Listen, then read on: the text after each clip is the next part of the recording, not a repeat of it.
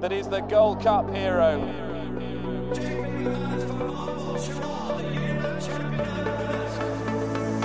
Two of the most admirable chasers you could possibly wish to see. Relentless, remorseless, and pounded Kauto Star into submission. Hello and welcome. The Race Hour podcast brought to you with our friends at bookmakers.co.uk is back in action for the National Hunt season 2022-23. It's myself, Dean Ryan, in the towers of bookmakers.co.uk. And uh, Dermo, it's been a while, but you're back. Dean White, it's been a long time. How are you?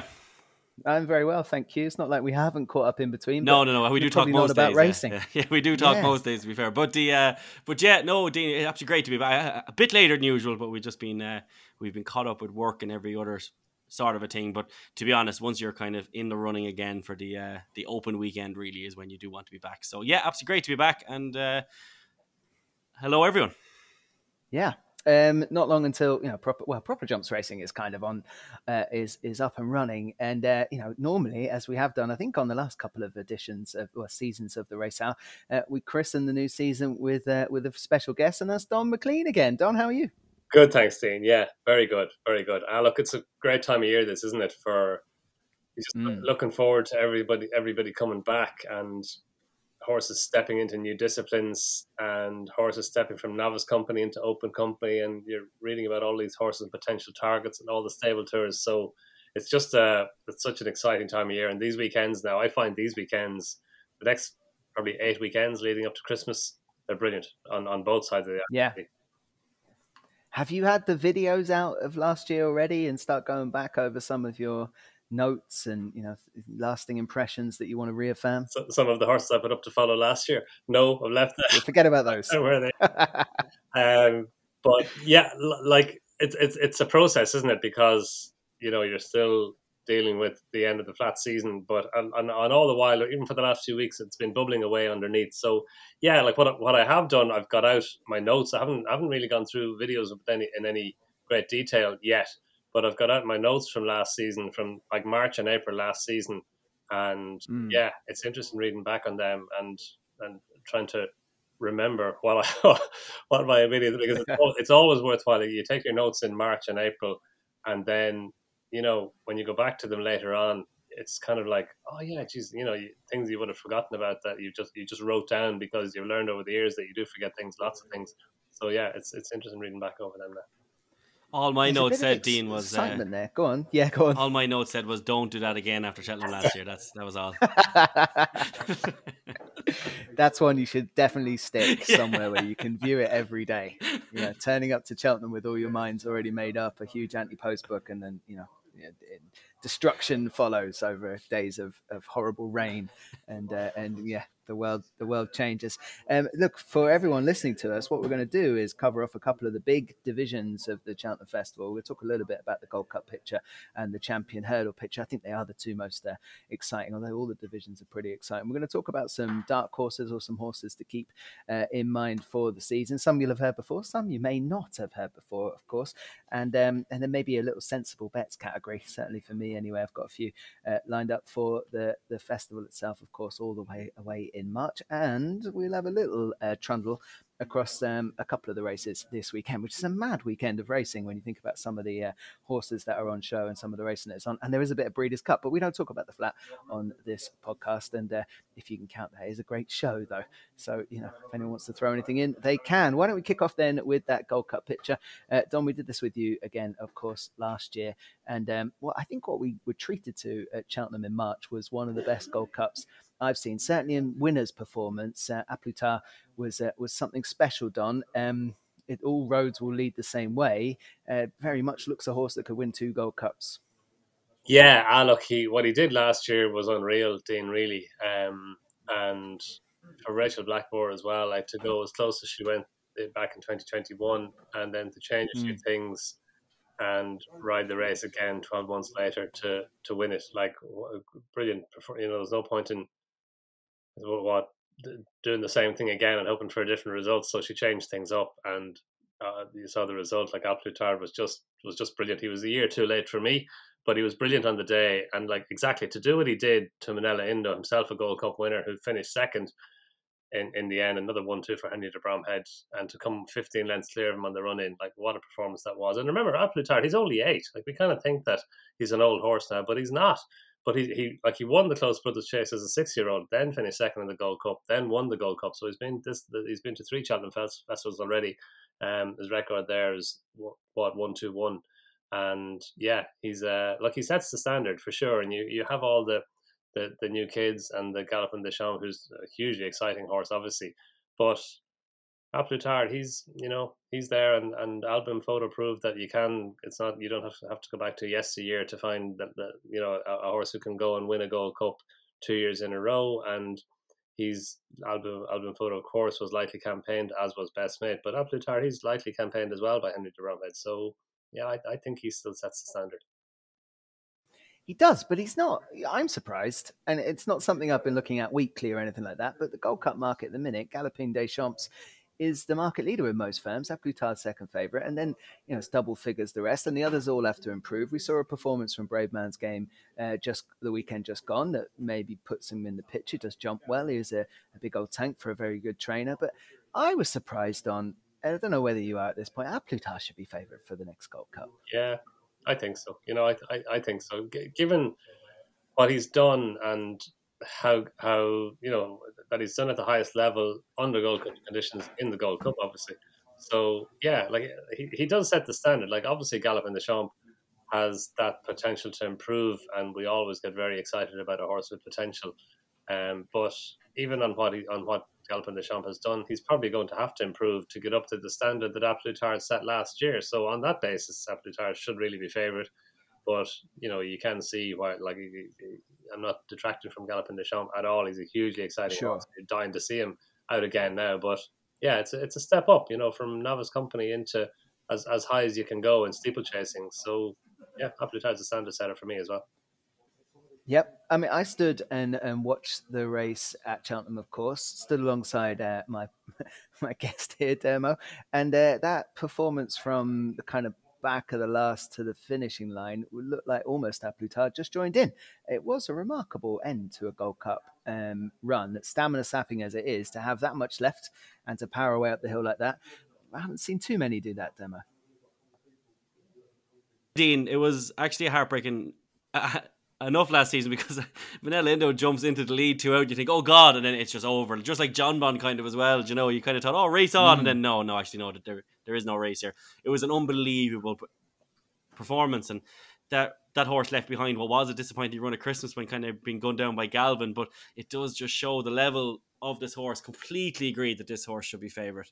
Um, I mean, no matter what way you look at it, Galopin Des Champs is a very good horse, but he he has shown like a real adeptness for me when he went back down and trip kind of was was kind of where he was gonna he was gonna really earmark himself as an absolute superstar.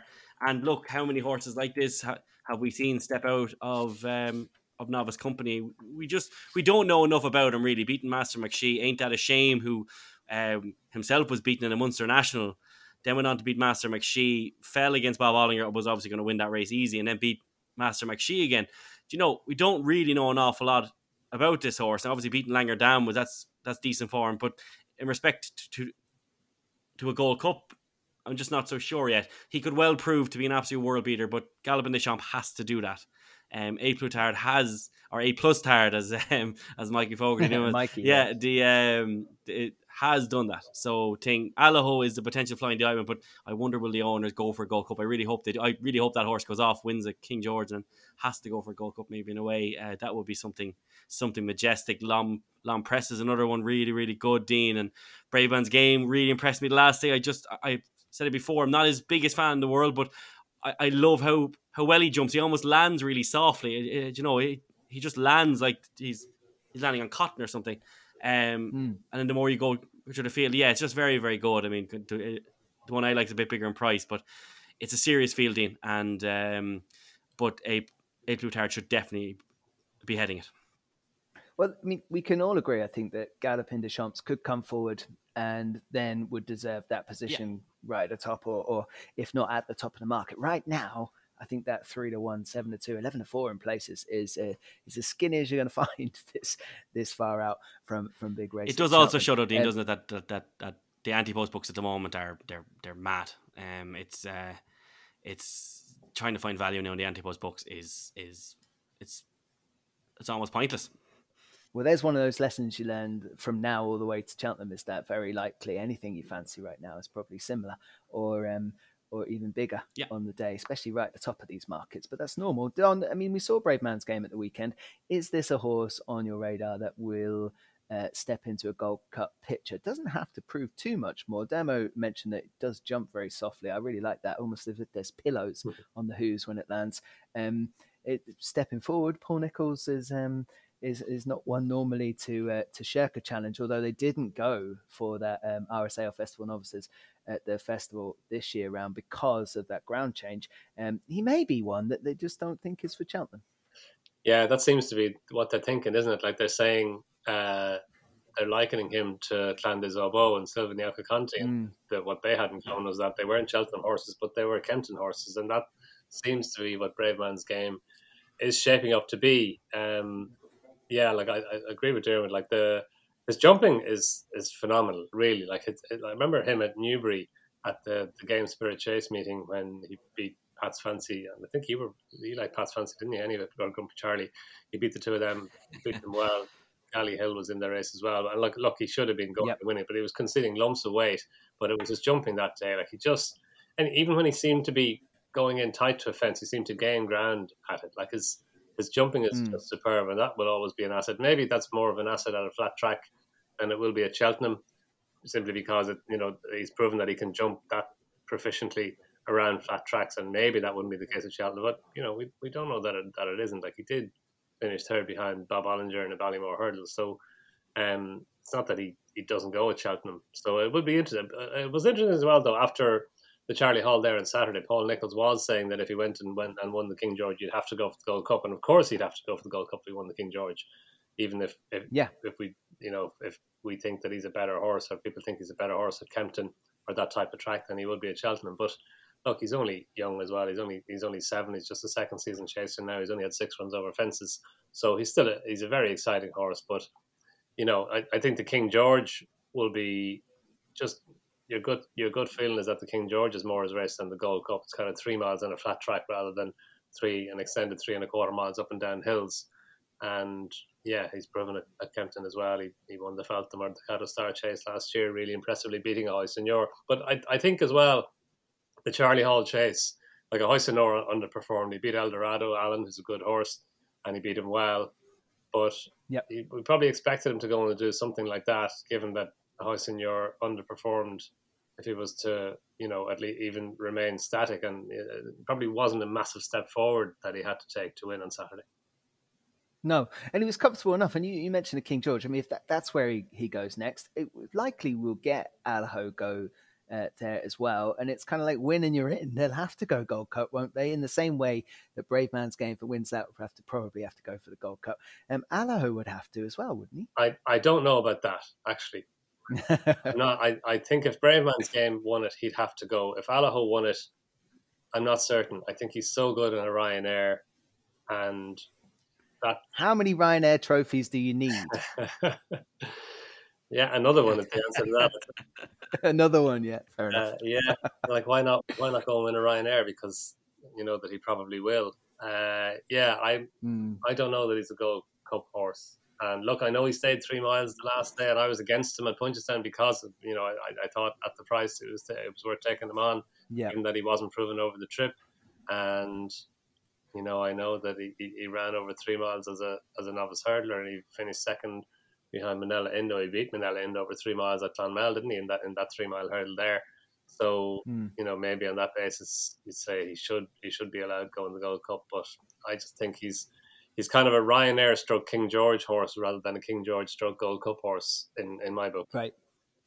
Okay, that's fair enough. I mean, that Festival Novice Chase that um, took place at Cheltenham, of course, in March, um, obviously lost Brave, Bravemansgame um, from the parade ring. I mean, he didn't, he didn't come out and they didn't run, which which kind of left it open to debate as to the quality of the winner. Now we can't can't knock L'Homme Presse. Looks a very smart horse, one that can step forward, Don, and, and get involved.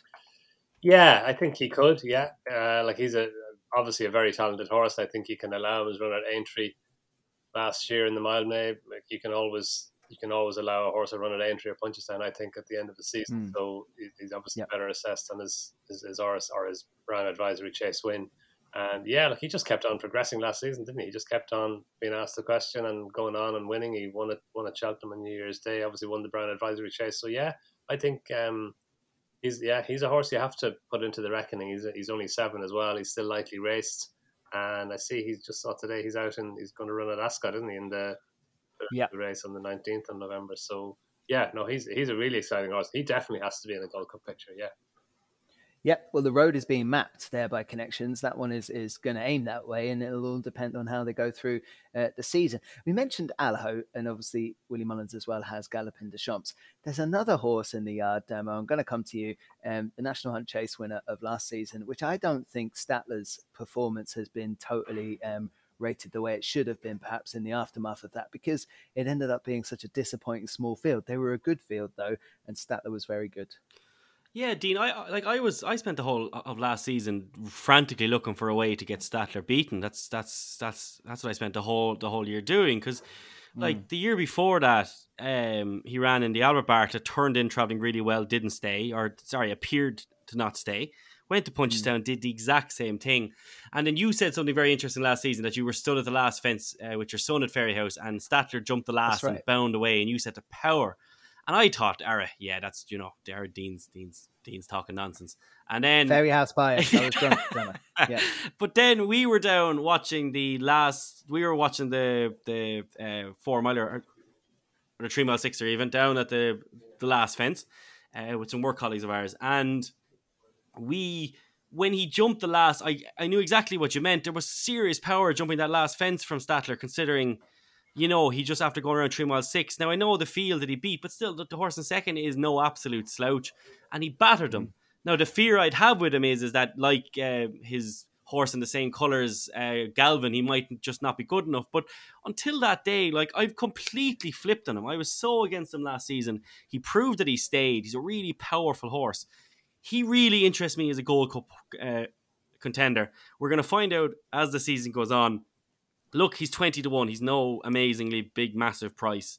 Um, but if he was to win something like the, the Lexus, uh, etc., he would be, you know, uh, much shorter. I'm just running short of backing him because I'm just afraid that there is a bit of the Galvins about him that he's just, without wanting to get more more, more memes sent to me uh, from our listeners all season again about Galvin. But the um, he still is. There's something about Stattler that I really like now, and I was dead against him. But in in light of new evidence, we should always be able to um to alter our opinions. And my opinion is completely flipped on Stattler. I love that performance, and from a Gold Cup point of view, at twenty to one or so, yeah, Dina, I'm kind of leaning towards him a little bit. Yeah, if I had to um to get involved right now, that's where I'd, that's where I would get involved. Um, Don, what do you what do you make of the national national chase winner from last season? Yeah, look, you have to you have to like him. Um, I think the the the race probably fell fell apart a bit. I know he won well, but Run Wild Fred. Mm. I, I, really like Run Wild Fred, and he was a good Troytown winner, but he, he hasn't won another chase. That's his only his only win, and mm. beaten out Wexford the other day by, by the Eights. Vanillier, he wasn't just right last year. I think didn't did he have kissing spines? I think Gavin Cromwell said. Hmm. recently. Yeah, so, yeah, he did. Yeah, yeah, he did. Yeah, that's sort of he'll be an interesting horse for this year. So Stattler, look, he, he, couldn't have done any more than he did, and I nearly like his his win in at Naas the time before that when he battled on well to beat Farouk D'Alene. Like Farouk D'Alene was travelling very well when he fell at the second last fence in the Brown Advisory Chase. It would have been very interesting to see how he would have done if he if he hadn't come down because David Russell really hadn't gone from at that point, and Statler beat him and and you know he he, he stayed on to beat him that day at at Naas. Um, so yeah, I like he's, he's a likable horse. He's proven at Cheltenham, obviously, and we know that he stays. So I agree with Dermot. It's just a case of if he has the ability or the, the pace, because you need pace as well to win a Gold Cup. Um, if he if he, he's probably going to have to improve on what he did last year, but again, he's yeah. a young horse who could do that is there a bit of value in this market outside of the ones we've spoken about at the moment? I wouldn't be, you know, too afraid to take a bit of four to one about A and and have a small wager on Stattler improving. But what do you make of it, Don? Yeah, all of that. I, I think A is probably the overpriced horse in the market. Um, yeah, I do like Capodanno. I'm not sure that he's a Gold Cup horse, and that's kind of in. I haven't, I haven't backed him, but he's about a 25 to one shot. I like him for the season ahead, and think the the Coral Trophy or the let the car, yeah, the old Hennessy. I think that's his on his radar. Just looking at the weights today, he'll Yeah. probably have top weight. The top ones are probably going to come out, and he's got a rating of 159, which is a high enough rating. He'd probably have top weight in that, and I was kind of hoping as well that he might have a run before then, but at the, at the moment he's not entered, so he might not get to run. Remember Jacadam running well for a long way and then not fully getting home in the Hennessy's. Mm. Um, anyway, look, Capitan, he's a horse that I like.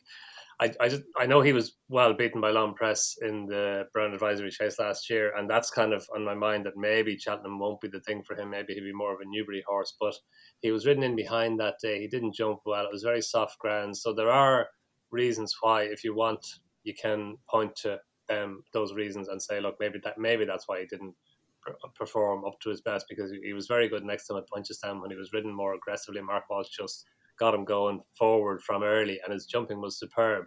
So again, he's going to have to improve to be a Gold Cup horse or to even be a Gold Cup contender. But again, he's another lightly raced horse. There are plenty of them about. He's only six, Yep. and I think he could.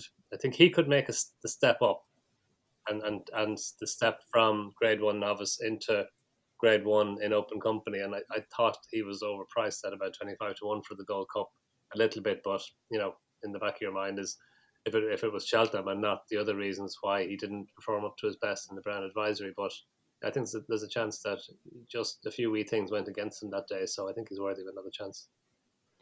Okay, Capodanno, interesting one. I mean, there's plenty of indecision as well from the layers with that short as 14, 16s in places and 25s uh, biggest around for Capodanno. Demo, me and you probably hang our hat on the Stattler one as a bit of value at this point, would we? Yeah, yeah, just kind of going through through the division. It's uh, you know usually around this time of the year you're you're very giddy about the the Gold Cup market and everything else. It's um, yeah, the good few of them now. We need to see them kind of all all step forward because as we currently speak at the moment, it's it is A Plus Tards to lose really, and then after that, then you, Yeah. you kind of you know it's uh, the rest of them do do have to catch up. That- is a Gold Cup picture anyway, but I, I think it was just the fact that on, on that rainy day at Cheltenham, Bravemansgame didn't take on L'Homme Presse and Galopin Deschamps didn't stay in his feet. Uh, obviously, uh, Mm. on the other day, and Stattler ran in, in kind of what ended up, as Don said, it ended up kind of being a race that kind of fell apart. Was he really impressed me that day? Still, it was a race that fell apart. We, we kind of don't know how how Farouk D'Alene would have done against. L'Homme Presse to really get a gauge of that form as well. So there's an awful lot of question marks, kind of around the whole the whole season, really. But the Gold Cup picture, particularly, which kind of whilst it's from a gambling point of view, I wouldn't be touching it now at the moment. It does lead to an awful lot of intrigue, though. We just, you know, like any one of these That's horses could, could really improve. Yeah. Yep, that's what you want. And I mean, a couple of place horses from last year. Protectorat's available at 33s. Uh, no reason why that one won't improve it a little bit. Minella Indo, your boy, at demo, for you can get 40 to 1. So, you know, the, the Gold Cup's as interesting as ever. Plenty of question marks. So, the one thing I absolutely could not do is put Gallopin Champs and a Burton Slip at 11 to 4 or 3 to 1 Yeah, not a or anything like that for a Gold Cup just yet. Not saying he can't go there and be what uh, the layers think he might be. Uh, why don't we talk about the champion hurdle? Don, you might remember last year when we were on this podcast and we mentioned the champion hurdle. We did compare the prices um, currently as they were then for Shishkin in a champion chase, which I think was two to one, and Honeysuckle for a champion hurdle at two to one. And you thought, quite rightly, Honeysuckle was um, extreme value when compared with those prices. Honeysuckle is four to one this year for a champion hurdle. Shishkin is four to one uh, for a champion chase, and um, and that's because the game changed a little bit since uh, the last time we spoke about this. There is a horse called Constitution Hill, um, yeah, almost, yeah, gonna. If there's going to be an odds-on pot here where the whole world is on board, it could be Constitution Hill in the champion hurdle. Five to four is the current price. Don uh, is the four to one about Honeysuckle exciting you though? Yeah, it's too big. It's too big. I think. You know, Yeah, the, the only thing that hasn't changed since we spoke last year is that Honeysuckle is still still hasn't lost. It's still unbeaten. yes, Uh, yeah, no, it's like look, I know all the arguments in Constitution Hill. What he did in the Supreme Novices Hurdle was phenomenal, really, and whatever four seconds or over four seconds faster than Honeysuckle, and even the it was breathtaking. Don, Me, myself and Dermo stood watching it that day. Went, what was that? Hmm. What have we just seen? It was it was something extraterrestrial Yeah. No, it, it was absolutely it was, and on the on the clock, he's beaten Honeysuckle all ends up on the day on the same Mm. day, Mm. same course and distance, and even the sectionals stack up well because just at the point where it looked like Constitution Hill should be losing ground, given that how much ground they made up in on the champion hurdle field early on in the race, he didn't lose ground. In fact, I think he gained some more ground late on, from memory. But um, like what Honeysuckle has in her favour is she's she's done it all. She's proven it and continues to prove it and has never been beaten. And as you know, I think I said last year, until a horse gets beaten, you don't know where the ceiling of his or her ability is because she just does what she needs to do to keep on winning. So I just think until she's beaten, look, Constitution Hill is is is a phenomenon, and even in the Tolworth hurdle on heavy ground was phenomenal that day as well. And then on better ground at Cheltenham was even better. So look, he's a he's a he's a he's a fantastically exciting horse, but still a step up out of novice company into open company, and like no more a little bit like Galopin de Champ, but the, you know the, the market nowadays it goes with the potential, it goes with the unproven, and with the potential Yes. for more. And a lot of that potential, in my view, is factored into the market, and that's the case I think with Galopin de Champ, and that's the case with Constitution Hill, and people like you know they like polarizing their views and going all in one or the other. It's binary, isn't it? It's one or zero. Uh, but yes. I, I, I think there's a there's a more nuanced approach to this. Like I think Honeysuckle still sets the standard that he has to get up to. She's a you know the the reigning champion has been for a couple of years, and in op- or in open company, it's going to be interesting to see what Constitution Hill can do, and if he can, you know, if he can have the longevity that Honeysuckle has, if he can do it consistently at that level, because he's going to have to do that throughout the season and leading into a champion hurdle, where Honeysuckle has done it. We know that she, that's what she does. But Constitution Hill, I just think he, you know, he has to, he has to do something that he hasn't done yet. He has to prove it at the highest level and go on again and do it consistently in order for him to, I think, deserve the accolades that Honeysuckle already has. Yep. It's almost like they're anointed before their time, Demo, isn't it? With the likes of Constitution Hill. The one thing Constitution Hill has to go and prove now is a bit of Constitution in, in open company. And that's that's never a given. No, I mean, look, look, like, like obviously, as Don said, absolute, like, beautiful horse. The performance was was freakish, but the the one thing that I think the the clock doesn't take into perspective sometimes um, is just that it it was almost like a relay race that um, that Supreme last year. You know, you you Mm. Dynamo went, and then you know Jonbon tried to pick it up again afterwards, and um, it, there was there was unbelievable speed in the race. Now, like only a very good horse can pick up off that and do what he did. He's a freak, but um, there's no saying that you know Honeysuckle wouldn't have absolutely adored. She would have adored um, a pace like that in front of her and everything else. And as Paddy Aspel keeps saying on this podcast, she's getting older and smarter too. She's she's knowing exactly what you know what she needs to do to get it done. Yep. Um, Yep. and she will just do that. And also, like the champion hurdle picture, it does have a third entrant as well, like a, like like a proper one in, Vauban. Now I know four year olds going into five year old company isn't exactly a thing, but you know Espoir d'Allen was special. He did it. And um, Vauban looked freakish last season, Dean. Like really good. Mm. And like there's absolutely no reason why he can't get involved as well. But by that point, he's going to be giving weight to Honeysuckle. Constitution Hill will keep winning over in the UK, I have no doubt about it. But again, has to get the Cheltenham, has to give way to Honeysuckle, a horse that she's only going to improve for, for, for, the stronger pace. And she's had three different Cheltenham festivals now where top class horses have tried to get her beat. And that was obviously all all the William Mullins Brigade tried it with uh, the all the mares and Ruva Mag and everything else, and she she came out on top. And now champion hurdles and everything else. She's she's just brilliant, and I just yeah, I think at the moment at four to one, I think they I don't think anybody will find a better anti post um, bet as we currently stand, and four to one, almost an each way bet about honey, honeysuckle in the champion hurdle. It's just madness. It does seem brave. Seems brave to me um, too. I mean, we it should have been illegal what happened with State Man last year going into Cheltenham, though, shouldn't it, Demo? Like, so when you get, you know, the likes of a State Man in there at what double figures, just shades of double figures, bit of nine and ten to one. You get Vauban in there eight to one.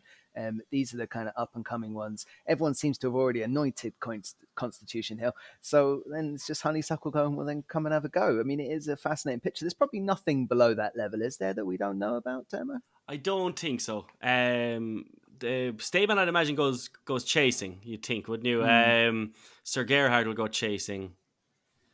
Marie's Rock. they might test the waters first with State Man over hurdles, though. Uh, yeah, see where they lie. I don't know. Um, and like the deeper you go, yeah, like unless something like a Bob Olinger ends up throwing throwing his hat in back over hurdles again, but even that, you'd think the stairs would probably be kind of more than his line. I do have it between the three of them. Um, I don't yeah. think there's anything else there. I just hope it will be an amazing race if the three of them got there all in one piece.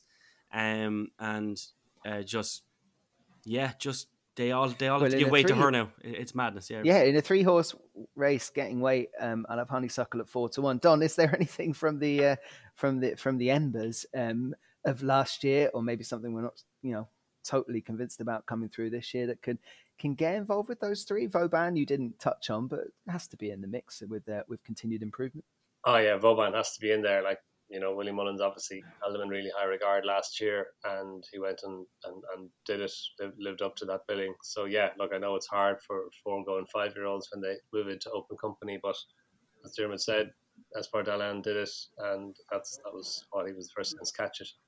Um, but mm. it, it, it's difficult. But he's he's got obviously a very talented horse. I suppose you know Pied Piper got his quotes for the champion hurdle after Cheltenham the last day, but same That's right. to him. He has to. He's a four year old going five, so it's not going to be easy for him. And but he was he was an exciting juvenile last year as well. So um, suppose maybe you know he'd have to. He's definitely that's going to be his course. He's going to be a champion hurdle horse this season, all going well. So you know he's going. That's going to be his aim.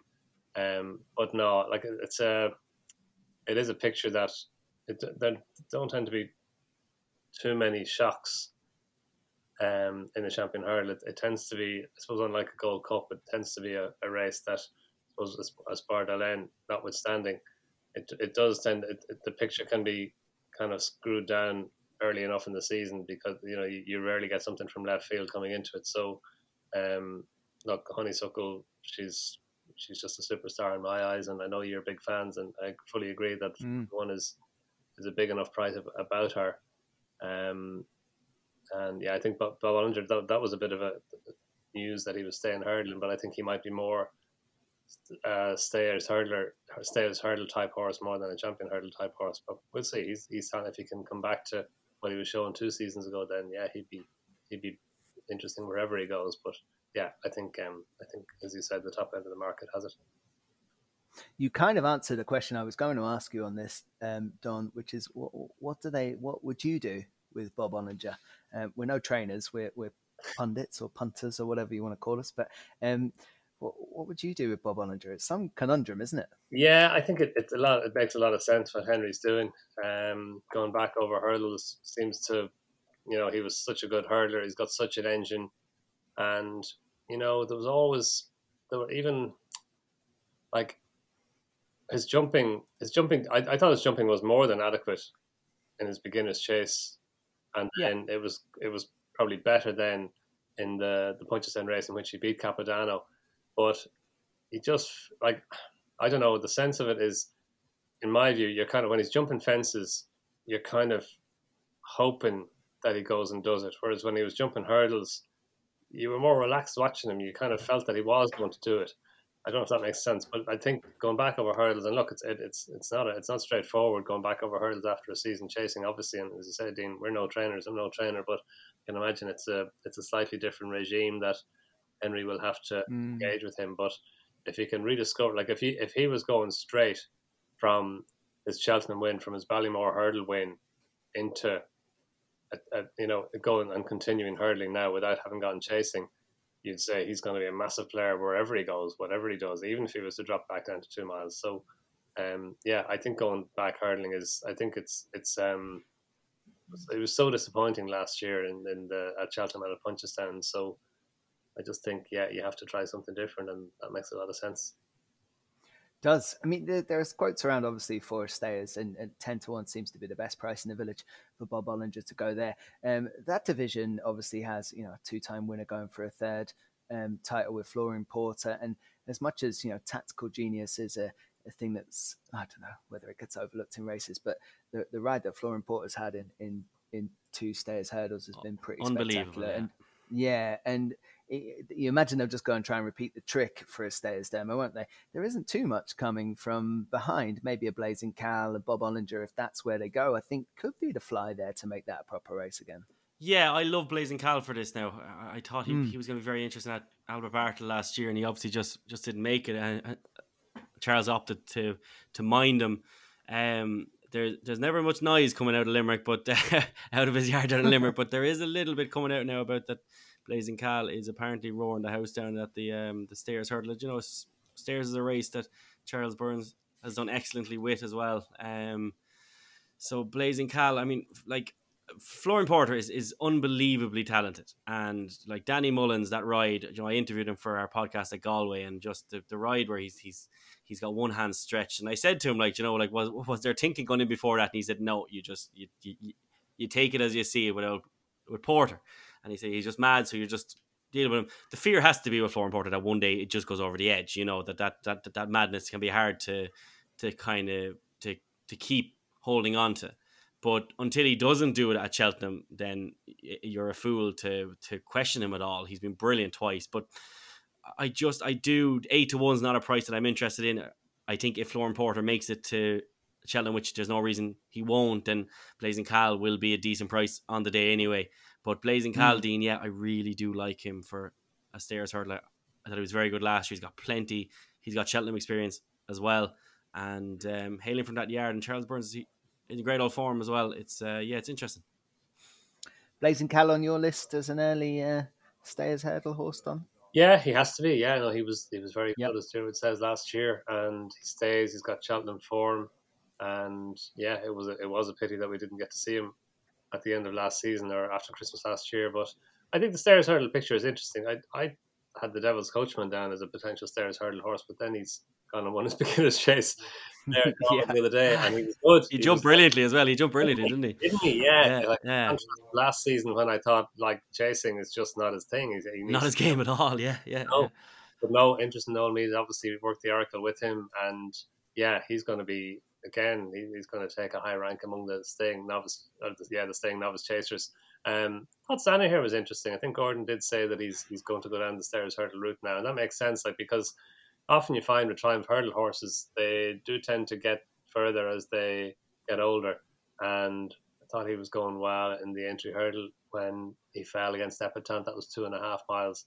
And there's, there's plenty of stamina in his pedigree as well. Like he's he's um I know he's from the family of Zarkava, but his dam won over over ten furlongs, and there's plenty there's stamina, flat stamina in his pedigree. So and he's by Nathaniel. So yeah, I think um he's he's going to be interesting now, stepping up in trip, and he's five going six, so that's fine. Six year olds for a stayers hurdle, that's good, and he's got yep. that's sort of experience. So yeah, I think there's a lot to like about him. But I agree with you on Flooring Porter. There's more to come from him. Like he won, he won the stayers hurdle with plenty in hand last year. I actually was the, I was on Racing TV on the day, and the the Flooring Porter Syndicate were watching it right beside us in the parade and every time he rose to a hurdle, was a big cheer. The cheers got louder uh, as, with every passing hurdle. And yeah, that was brilliant. It was great to watch them. You're nearly watching them more than you're watching the race. You have to go and watch a recording of the race. but yeah, they get some, they get some back out of them.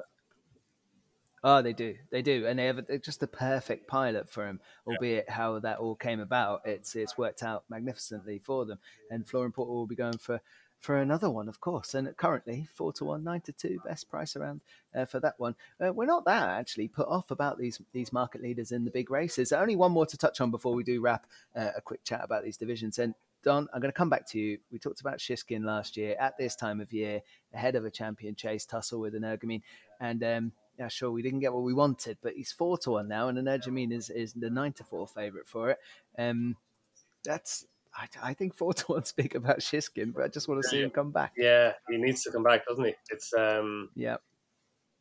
I don't know. I, I just I'll wait to see him coming back. I think because you know do we do we know do we know the reason for all that, that last year? I don't know. Was it just the ground? It, it can't be. I don't think. Yeah. It can't be just. It was too. I, I know it was. It all ended very quickly, and then you get that huge disappointment, which is horrible when you get those championship races, and it does detract from what was a good No, he performance was- from the he was but found it to was have- weird circumstances. He was found to have had a, a rare bone condition. Oh yeah, yeah, I read, yeah, I read that. Yeah, yeah, yeah. Yeah, But what is what is that though, and how recoverable is his it? bones And- had a condition to which yeah. is rare, Dean. Dean, that's what it means. Thank you. Well, Do you want me to rephrase it again? No, no, it's fine. But uh, I still, I still Oh. don't know what it is. Whatever the reason. So the last time we saw him, he was pulled up in, in a champion chase, and he's four to one. That's right. This champion chase. I just think I'd like you know definitely hold fire and Shishkin at, at the very at best for now. Um, like as well, like I, I think the champion chase is interesting because Energumene obviously wasn't really tested in the champion chase. I thought going into the race Yeah. he was a better horse going right handed and that he would be better on softer ground. Now he got a soft ground and you know, going going going left handed wasn't really a thing I thought on the day because it was no handicap to be out a little bit wide on the day. So I think there's there's there's a there's a kind of potential for some for something to spring up in the champion chase. It might be Gentleman De Mee. He's a really interesting horse. He was very good at Aintree, and again, I know Aintree form. You have to just, you know, it's it's the end of the season, and maybe Edwardstone underperformed a little, maybe not that much, but maybe he wasn't the horse that he was in the Arkle. But Gentleman De Mee, he was so good. He made all the running, which is always good. It's a good style of running for Cheltenham over two miles, and he was really impressive. And he'd been progressing anyway, going going into Aintree. I know he, he skipped Cheltenham. He went went and won a, a Grade Three race at Navan in early March, the Flyingbolt Chase, instead of going to Cheltenham. But I think he's an interesting horse, and he could be one to just you know get in the shake up among the top ones in the champion chase market. yeah, I mean, this race, the picture is going to change plenty as we see these up and coming ones out on the track again, Demo. Um, I don't want to labour on it, but what Shishkin can do on a race track, if he does come back to that level, they don't, there'd only be one horse I'd be interested in. But you know, new evidence will will detail uh, how that how that stands up as we get closer to the end of the season. If you had to get involved now, Demo, is there a live one? Not particularly. No, I'm kind of very happy now again to just kind of sit here and um, just let this this whole market unfurl. Champion Chase has never really been. It's a division I love watching, but it's never really been a massive gambling um, uh, metric for me. Really, I, you know, I've always just just kind of just my my favorite race is actually the Queen Mother Champion Chase when it's a good race. Um, but Mm. as far as punting on, it's gone. I, I, never really there's never really been an open Champion Chase really since I've been in in um, like not massively open anyway. No, even last some year, standout horses there, haven't we? That have just kind of led the division. It's a long way back until you find proper tussles at the level. Yeah, like, you know, these like a big could be- Zeb or whatever, yeah. be the tussle. yeah, Yeah, you know, so yeah, Um, yeah, no, so like okay. it's it is, and Shishkin's excellent. Energumene surprised me at Cheltenham. That was like I know he, it kind of fell apart from, but still it was a very very good performance. Um, and then yeah, Ferny Hollow, very interested to see what they do with him now. He's he's had a very difficult start to life, really, hasn't he? You know, beating Bob Mm. Olinger and then having one run, and then last season again, brilliant over fences, beating Riviere d'Etel, um, giving weight away, looks so special, and then injured again. So yeah, kind of very interesting to see what kind of what what path uh, they plot with him. But yeah, it's a division that I'm looking forward to dealing without getting involved in. Well, one of the best races of last season was, of course, Shishkin and Energumene tussling. Actually made your list on, on bookmakers.com of uh, five of the best, of the best, not the best, five of the best, we should say, because how do you how do you narrow it down? But on bookmakers.com, Don put up uh, five of the best national hunt races. Go check that out. Uh, a cracking uh, read. Okay, I think we've we've covered some of the divisions there and tore apart a little bit of the, the current market positions of some of these runners. Um, it is a a good time, as we did last year on this podcast in the lead up to uh, the jump season, to talk about dark courses. How dark they are really depends on on um, know how how much you're involved in in following all of last year and what you might have picked up. I have a few, but they're not that dark. So, damn, I'm hoping you've got something at, at left field. Uh, yeah, nothing kind of again, nothing kind of mental. Obviously, um, well, like look, obviously we'll start off with the really obvious one first of all. Obviously, uh, Pat's Fancy wins the um, the Welsh national team, and then the um, and then after that, then I really the one piece of form that I'm definitely carrying through for the season um, is that uh, I'll quote the, with the name of the Ultima. Um, I absolutely, I think that's a really good race last year. I, I- I just think it, Mm. it's absolutely top drawer. Corach Ramblers one, who I think is very interesting for uh, a Grand National. The way that horse stayed on, and obviously that broke my heart. I put up the the reverse forecast on this podcast for second and third. Of course, they jumped the last together, Horrible. thinking that I was I was going to be uh, paying for everyone's drinks that night, and then ended up on the floor. Um, but Gericault Roque is one that I'm very interested for the aforementioned uh, Ladbrokes Gold Cup. Um, yep. Ladbrokes Trophy, even sorry. Um, that horse gets in there of a very low rating, only rated 139 because it ran out of the handicap he did that day. That's a serious run. He's a horse who does deserve a big one. I think this season Gericault Roque is 100% landing that big one as well. Um, I would like him for a Paddy Power maybe, but that trip is probably too, too short for him. In truth, he got better and better as the season went on last year, and he he got close to Pat's fancy, and then after that, day he went into that horse team that you fancied actually at um, in the classic chase that Eclair Surf ran absolute blinder, and then um, mm. after that, then at Cheltenham, he he's just been caught out by an amazing stayer. Oscar Elite's a horse who's going to end up way too low. Um, he's going to end up kind of losing thing. He's a very strange horse. He just seems to run his race at Cheltenham in March. So if they can somehow keep his way his his weight's high, he'll be one very interesting in handicap chase next season. And then the other one there is uh, Fantastikas from that race as well. Uh, he didn't mm. quite see it out that day, but there's still an awful lot of upside in him. He's still on a mark that he can definitely win win races off, and um, he's one that as the season goes on, he will definitely be winning a big handicap as well. So I'm taking three out of that race. Oscar Lee for later on the season. Gericault Roque, I think for something like that, um, that the old Hennessy, and then fantastic as just kind of wherever he lands, he could be one maybe for a Paddy Power.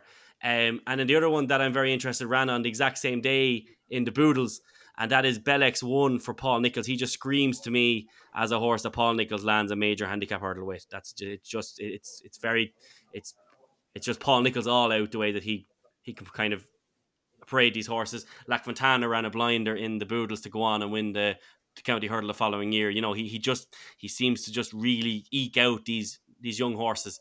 Um, so Bellex one, he is he's definitely one. But as the season goes on, Dean, I'll develop this more. But just at the moment, they're they're kind of my main main three and four. And then of course, as our listeners would be thrilled to know, Pat's Fancy wins the uh, wins Welsh National.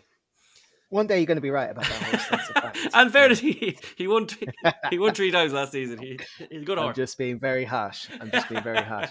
Uh, one day you'll wear the jumper. One day I'll wear the um, jumper. Yes.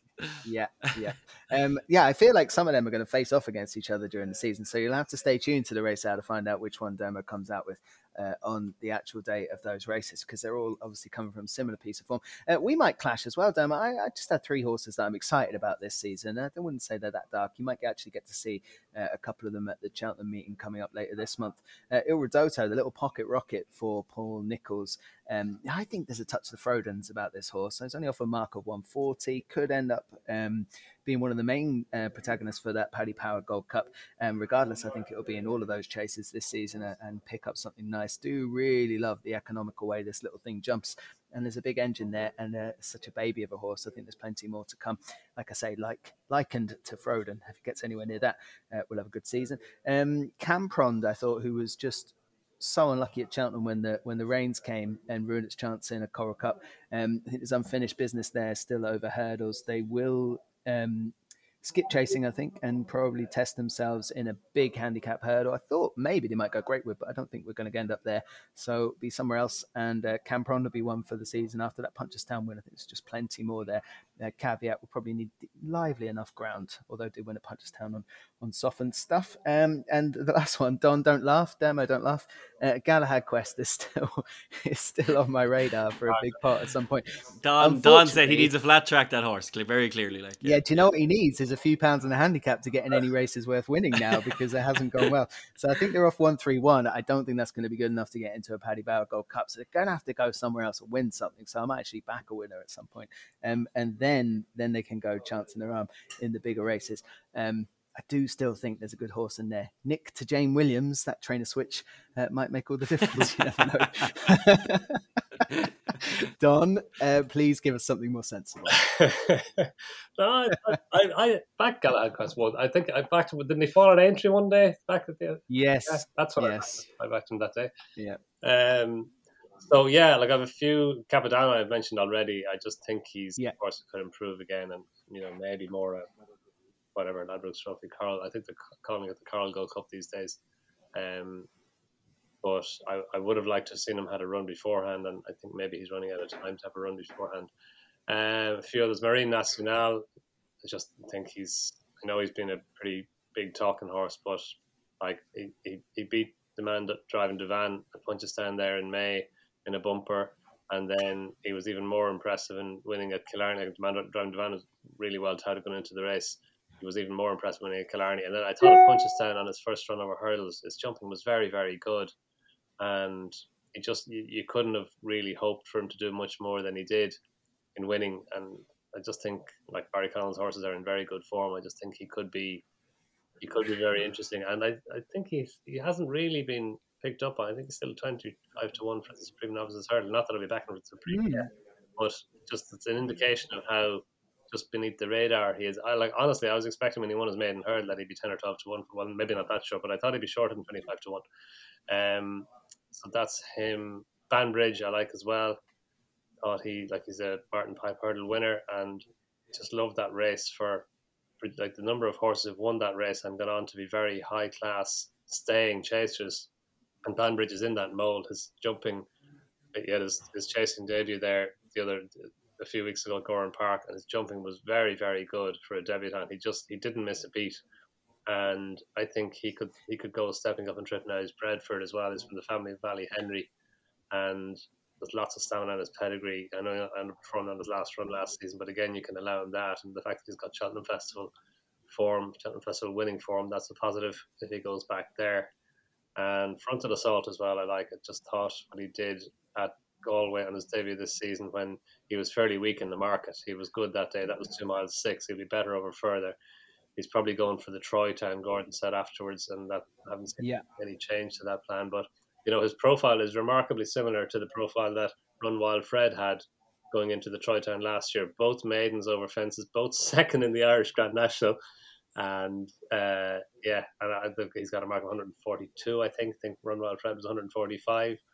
So Yep. yeah, I, I look. I, Seen that movie before? yeah, I think he'll probably be favourite for the Troytown, but he's uh yeah, I think he's he's he's gonna he's gonna be a big player if he goes for that, and then maybe stepping up to bigger things later in the season as well.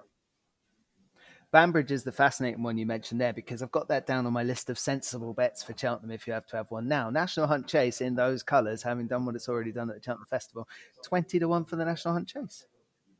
Yeah, it might be might be a, a Brown Advisory Chase horse instead. That's the, the only worry. It's the only question mark, but that owner does love that race. He does, yeah, he does. And- so, yeah, And imagine, you know, three mile six. Yeah. KR Demille probably mile he's that race one already, though, doesn't he? Old, Ah, look, yeah, it's ne- it's never an easy one to go and win, but I just think those colours, that's probably where they'll go, and um, you know, you can take a chance at twenties. Won't be that previous festival when they're turning up uh, in that race, especially after that chase debut, which was, as Don mentioned, uh, I thought it was very smart indeed. The other one I thought that was interesting was James's Gate. He'll obviously go for a Ballymore given the connections there. That's in uh, big double figures, around sixteen to one. And the two races that I would love to not be at the Cheltenham Festival, the Mare's Hurdle and the Mare's Chase. Um, they exist for a reason, and um, Marie's Rock is obviously going to go there. I thought seven to one was a bit ridiculous around that one, and impervious for that Mare's Chase demo. I know um, you're obviously going to be catching up with Brian Hayes on bookmakers.co.uk this season, talking about uh, some of the horses he gets involved with. He was very keen on that horse at Cheltenham last year. Um, probably just had too long a season at that point. Um, I think she'll be very interesting for a Mare's Chase, especially after getting uh, one on the board already um, so far. They'd be in my sensible bets column anyway. Yeah. Um, for those, Don, did you have any more darks, or have we got there? no, that was kind of. I think James's Gate might be out for the season, Dean. I'm not certain, but I thought I read somewhere that he might be on the easy list. That's what happens with all sensible bets, Don. um, hopefully that's not the case, but if that's the case, then at least that one is one. I can save my money. Um, Yeah. But yeah, that, that's kind of a cougar. I was impressed with Cougar as well. He, he was again another debut, jumping debutant, hurling debutant um, at Gowran Park. He won his maiden on his last run for Aidan O'Brien by seven lengths. He had a mark of 92 in the flat. And yeah, he could be a juvenile hurler to keep on the right side of this season. Nice. Okay, there is a mad weekend of racing uh, upon us, of course. It does include a bit of mental stuff over in America and Keeneland for the Breeders' Cup. But there are horses like Fiddler on the Roof and a Pertemps qualifier, I think, at Aintree Vanilla, we could see in the Future Stars at Sandown. Um, like so the big breakaway could be in the Badger Ales, as you call it, Derma. Um, Kil- Kilteely Briggs, I thought was interested in the Grand Sefton. Um, not going to wait till the spring to run. Could be out at Aintree on Saturday.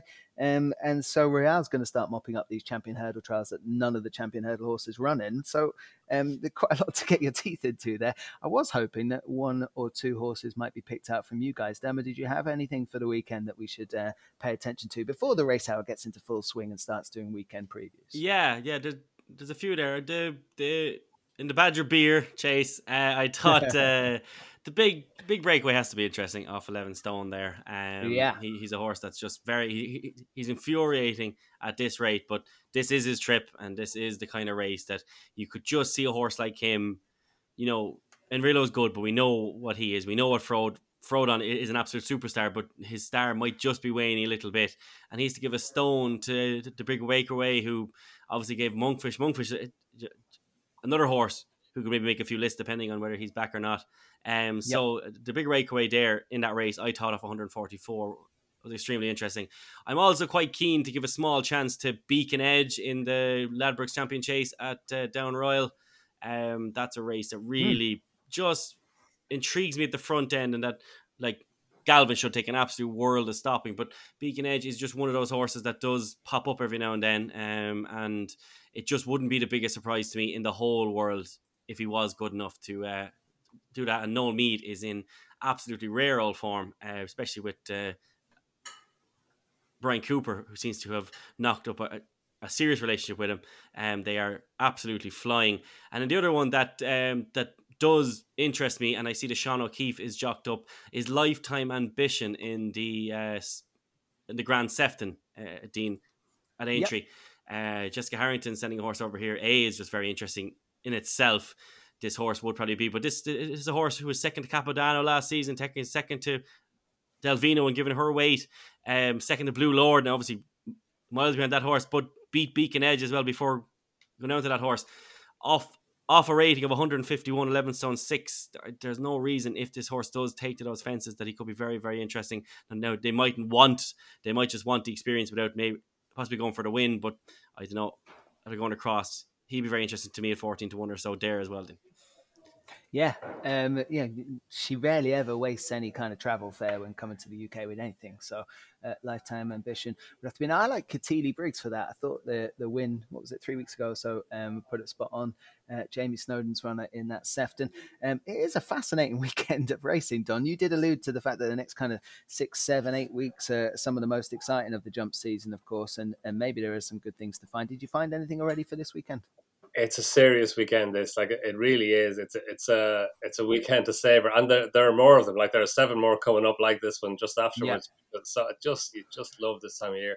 Um, I haven't gone into all of it in any great depth, but two horses I did want to flag, and they're two horses that you could e- you could easily laugh at, given that we're there in that laughing at state. Uh, Frodon, I think Frodon could come back. Um, I just like first time out, like his record first time out is phenomenal. Bryony Frost, Paul Nicholls, Wincanton. You can just see him like Wincanton. I've I've backed so many horses in the Badger Ales or the Badger Beer down through the years that were held up, and you know I thought it would suit them, but you really have to be handy at Wincanton, and there's no one handier than Frodon. I just think that he's worth another chance, and I know he's got loads. Of, he's he's given away loads of weight, but he's down to a mark of 158, which is yep. like, what ten pounds lower than he was at the start of last season. So. Um, yeah, and and he's his only run at Wincanton, he won. That was a three horse race that he won that fell apart, but um, I think he finished alone actually. But he he, he, probably had the race in the bag anyway. So yeah, it's a free shot for Nicholls, that isn't it? Because Frodon runs well off top weight, great. Yeah, He'll be very happy. And then Rillo is 10, 13. Uh, and he, he loves this race. So you know, it's pity Frodon mm. isn't coming over here, but um, he isn't. That's the way. He's won. What he's won three of the last five renewals of this. So with yeah. two, two, of them with the same horse, present man, and you know, in the like the the champion chase at Down Royal, like of course it's it's Galvin's it's Galvin's race, and he's got his run on the board as well already, and he ran so well in the race last year, so he's the one that they all have to beat. But I'm looking forward to seeing Envoi Allen over three miles again. I think he's Mm. he, he he probably I don't know he like you wouldn't have been surprised to see him stepping up to three miles last season. He's only had one run over three miles. That was in the the Punchestown race, the Grade One novices chase at Punchestown when he wasn't right. in The race that Colreevy won and in which Monkfish. Well, that's the last time we saw Monkfish. He probably wasn't right either. Um, but he hasn't run over three miles again since. Been two and a half and then down to two miles. I, I just think he's got unfinished business over over three miles, and, and you know even even way back when when he was in his pomp, you were kind of looking forward to him stepping up and trip. He's a he's out of a half sister to Auvergnat, a Paddy Power Chase winner, so there's lots of stamina in his pedigree, and he has got so much pace over the shorter trips. I think, yeah, if, uh, once he, he goes there, and I think that you know that's obviously he's he's, he's in the, he's among, among the five entries at this stage. So um, hopefully he does run there, and he won the he won the the intermediate chase at this meeting last year as well, really impressively. So yeah, I, I'm just looking forward to seeing him over a longer trip again. I love that. And I was saying all last year that they just just go for the Gold Cup. No point running in behind these other things in the champion chase you can't win. But uh, maybe the plan was, you know, we'll have a, we'll have a little try back up at these trips uh, this season if all is well with Envoi Allen. We're going to find out. That is super exciting indeed. Uh, that's a cracking race, that champion chase. Of course, Galvin, Conflated, Kemboy, Envoi Allen, and Beacon Edge, uh, the five entries as we uh, stand. Hopefully, that can't shrink too much more. And it'll be good to see them all. Um, it is a fascinating weekend of racing. It's been really. Um, uh, great fun actually to catch up over at the kind of key divisions as we as we gear up for another national hunt season demo we are all set i think is the race hour on sunday nights back soon The race hour, I will aim for this Sunday, Dean. Yes, there'll be plenty to talk about after this weekend that is a absolutely fact. Um, ample loads. Yeah. Yep. Yep. Do check out, of course, Brian Hayes um, weekly from now on on bookmakers.co.uk. He is in conversation with Derma about the season ahead. I think there's five to follow coming out in this week's column, so do check that out. Uh, really, at this point, all I've got to say is thank you very much to Donn McClean. Thank you very much uh, to Dermot Nolan. We will be back next week when we slot into the normal format, a bit of one Cheltenham division up for discussion and the weekend racing. And uh, we're looking forward to it, Dermot. Absolutely. As always, Dino. All right, a pleasure to have you both on. Don, thank you very much. Thank you, Dermot. We'll do this all again next week. You've been listening to the Race Hour, brought to you uh, with bookmakers.co.uk.